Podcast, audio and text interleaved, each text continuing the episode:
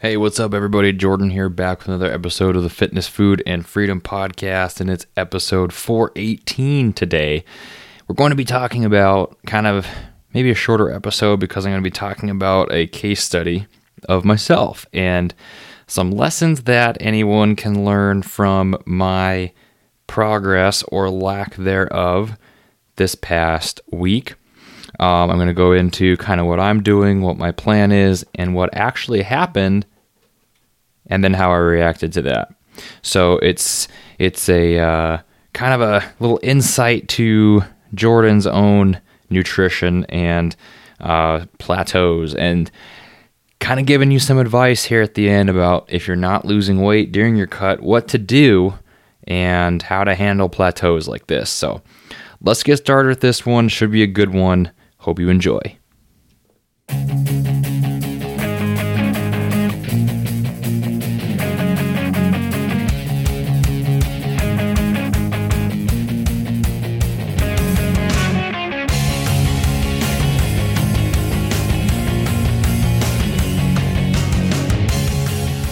What's up, everybody? Jordan here, back with another episode of the Triple F podcast, stoltzfit.com slash episodes is where you can find these and written versions of these episodes always available at stoltzfit.com slash blog.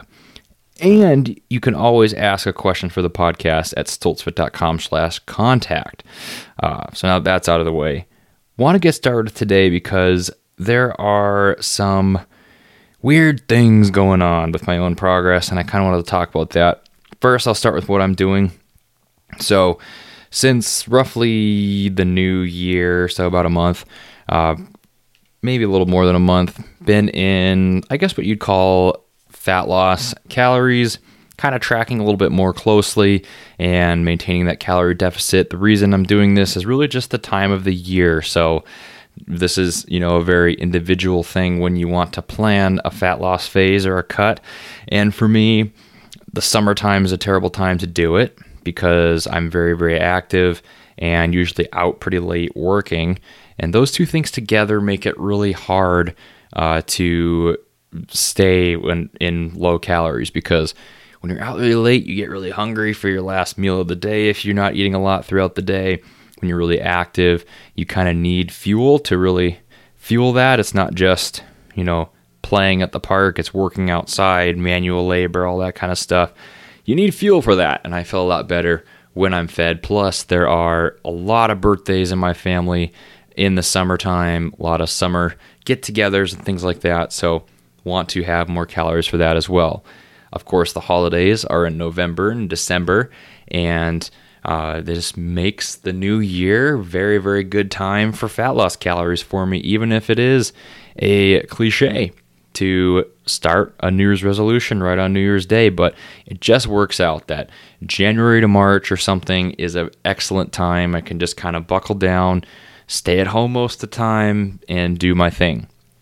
Um, so my calories have not really changed much through this whole month. Uh, my maintenance calories, of course, they fluctuate with activity because in the summer they're quite a bit higher, maybe 3,000. Uh, maintenance calories in the winter a little lower, maybe 2,750, and uh, maybe 2,700 sometimes, depending on activity. And so I drop them about to 2,400 calories, a little bit below that sometimes, and have one day a week where I estimate. So that's just kind of something I'm keeping in there, but I can do a pretty good job of estimating and not tracking if I need to. But other than that, doing things the right way, weighing food, um, hitting 10,000 steps a day through an, about an hour walk every single day, whether it's on the treadmill or outside, that roughly should be about 7,500 steps, 7,000 steps, and I'm sure I get the other 3,000 throughout the day. So that's kind of my rough plan. And then the normal weight training right now, doing six days a week. So doing it all and made pretty good progress so far. Started around 200 pounds and am down last week to 186.2 was the average weigh in. Um, and I'm a, you know, I'm a lot more kind of an intuitive uh, person when it comes to dieting and making progress and everything, but I'm kind of being more strict with the data right now, with the macros, with the weigh ins, with the averages, things like that to really accomplish what I want to. This last week, however, so, you know, to give you guys a date range in case you're listening to this in the future, we are talking about. Oh, my calendar's not opening. But the last seven days from today, Friday, February 4. So whatever that equals out to, I guess it would be uh, the the 28th to the 4th. That is the latest week, and having a bit of trouble this week. And no matter what I was doing, hit my macros perfectly. Pretty, you know, made good food choices. Um, didn't really go off plan at all and even kind of lessened the food a little bit on those estimation days and really plateaued this week every single day taking a daily weigh in in the morning every single day 187.2 187 187.4 187.2 187 stuck right at 187 a little hop up from my check-in weight last week and just nothing dropping so that's very unusual because if you're actually in a calorie deficit, um, you should see a little bit of weight loss over time, right? Kind of trickling down. And it was honestly pretty frustrating because you're doing a lot of work. You're kind of getting a little diet fatigue. You're getting a little bit tired of it all. And, you know, you're putting up with the hunger. You're forcing yourself to do the activity. And to not see the scale drop even point one pounds throughout the week, and actually your check in weight is higher than last week, is pretty frustrating. And I talk to people all the time that have this kind of thing happen to them, and I totally get it. It is aggravating and frustrating, um, and discouraging. And I honestly checked in this morning a little bit discouraged, but kind of looked back on the week and was able to put together an idea of why this is happening. And it's important to do this. And this is kind of the point of the show, I guess. And I'll give you some tips on what to do if you're not losing weight. But this kind of audit on your actions is very, very important to do so you don't get too frustrated and discouraged. Because, like I said last week, the thing that's going to derail your progress is giving up, right? Pushing forward, even if you make slow progress, you're still making some progress. Not everyone's going to do fast some people are going to be slow, but as long as you're making some kind of progress, you're good. So I looked back on my own week, and there were a few things that were in play, and I'll review those. Number one is I, you know, am programming my own training and essentially have three or four weeks of a buildup of volume and intensity, and then deload. Next week is the deload starting tomorrow and well, actually starting Sunday because I rest tomorrow. Uh, but that is the highest volume and intensity week is that week that I was actually seeing the plateau. So a couple more sets per workout, highest weight, pushing it to RPE 9, 10, sometimes even depending on the exercise. And just doing a lot, pushing the body to the limit because the next week is going to deload anyways. So you might as well really push it and overreach. And that can definitely cause some water retention. It could definitely cause muscle gain because you are pushing the intensity and the volume. So you could be making some progress. I could just be under a lot of physical stress because of six days a week of pushing that RPE 9 or 10. And because I don't know if it's because of the training or you know my son or waking up early or what. Sleep was a little affected this week. Woke up early a lot of the days, five thirty or six, and then almost every day woke up at like three thirty in the middle of the night. Just boom, eyes awake. Five minutes later, fell asleep again. So not a big wake up, but disturbed sleep nonetheless, and that could just be because of the stress of training. Um, and then a couple days, had some errands to do, went to town, had some appointments. Uh, Sarah, my wife, got her wisdom teeth out. These kind of things came up, and I didn't hit my step target for those days. Normally, around lunchtime, right after lunch, I'll walk for an hour. Either outside or the treadmill, and didn't do that two days this week out of seven. So that's less calorie burn on average, and it does add up. Um, the other thing to keep in mind is that I've been doing this for five weeks, and in that five weeks, lost about 13 pounds, which is really good progress. 200 to 183 in five weeks is very good progress. You know, two pounds a week on average. Lost some water weight at first, four or five pounds. So maybe 10 pounds after that. So, you know, we're almost two pounds a week in the loss, a little bit less than that, I think. Uh, but chugging right along.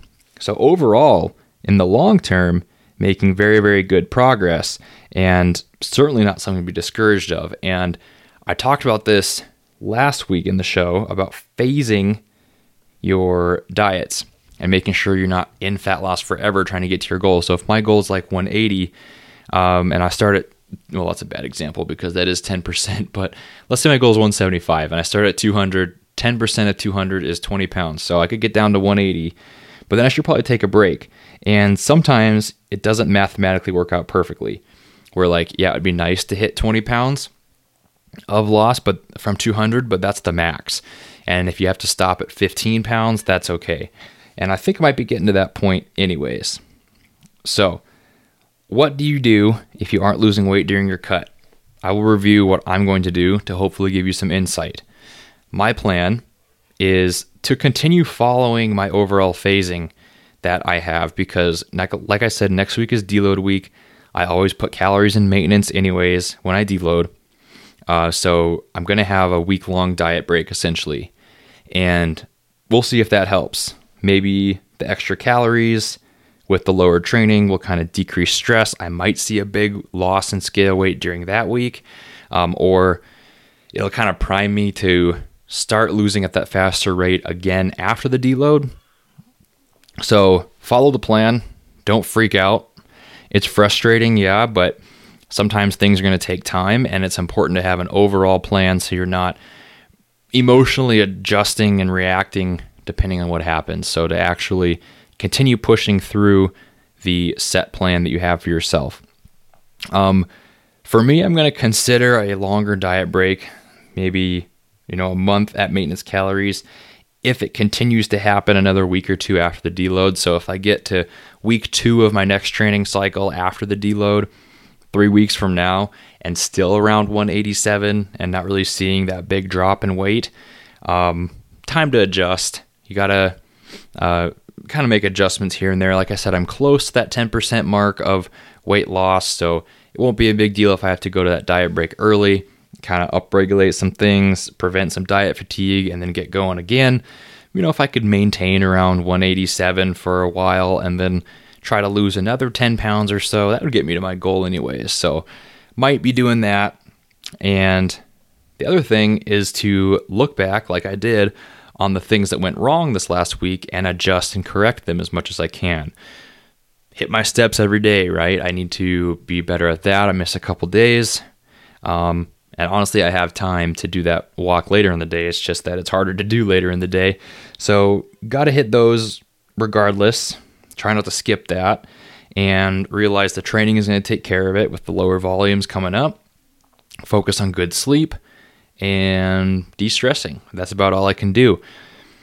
Uh, you know, overall, happy with the progress, happy with the long term progress overall, and happy with the changes in the mirror body measurements, the way clothes fit, all those kind of things. These are other metrics you should be keeping track of and at least paying attention to. Even if the scale is not budging, it doesn't really matter if you're happy with, that, with everything else. So, the tips for today follow that overall phasing, give your body time, be patient, control what you can control. This is the most important thing. Look back on the things that made the, sta- the scale lie to you in the last week and control what you can by adjusting those things. Adjust your training volume, adjust your steps, adjust how well you track your food, adjust your sleep, um, adjust, you know, maybe weighing your food more, meal planning, things like that. Take control of those. Realize you can't control anything else, and you just got to give your body time and follow the overall long term plan. And the other important thing, like I just said, take other measurements and metrics. It's not all about the scale. It can get to your head. It started to get to mine this week. And, you know, it's very important to just try not to let it, don't let it lie to you. If you aren't losing weight during your cut, ignore the scale and do the things I talked about. Follow the plan, be patient, control what you can control, do the audit and change things up from the past week. Don't just assume you're plateaued. Don't just assume what you're doing is not working. There might be other stuff at play, and it's really important to look back on that. So that's it for today.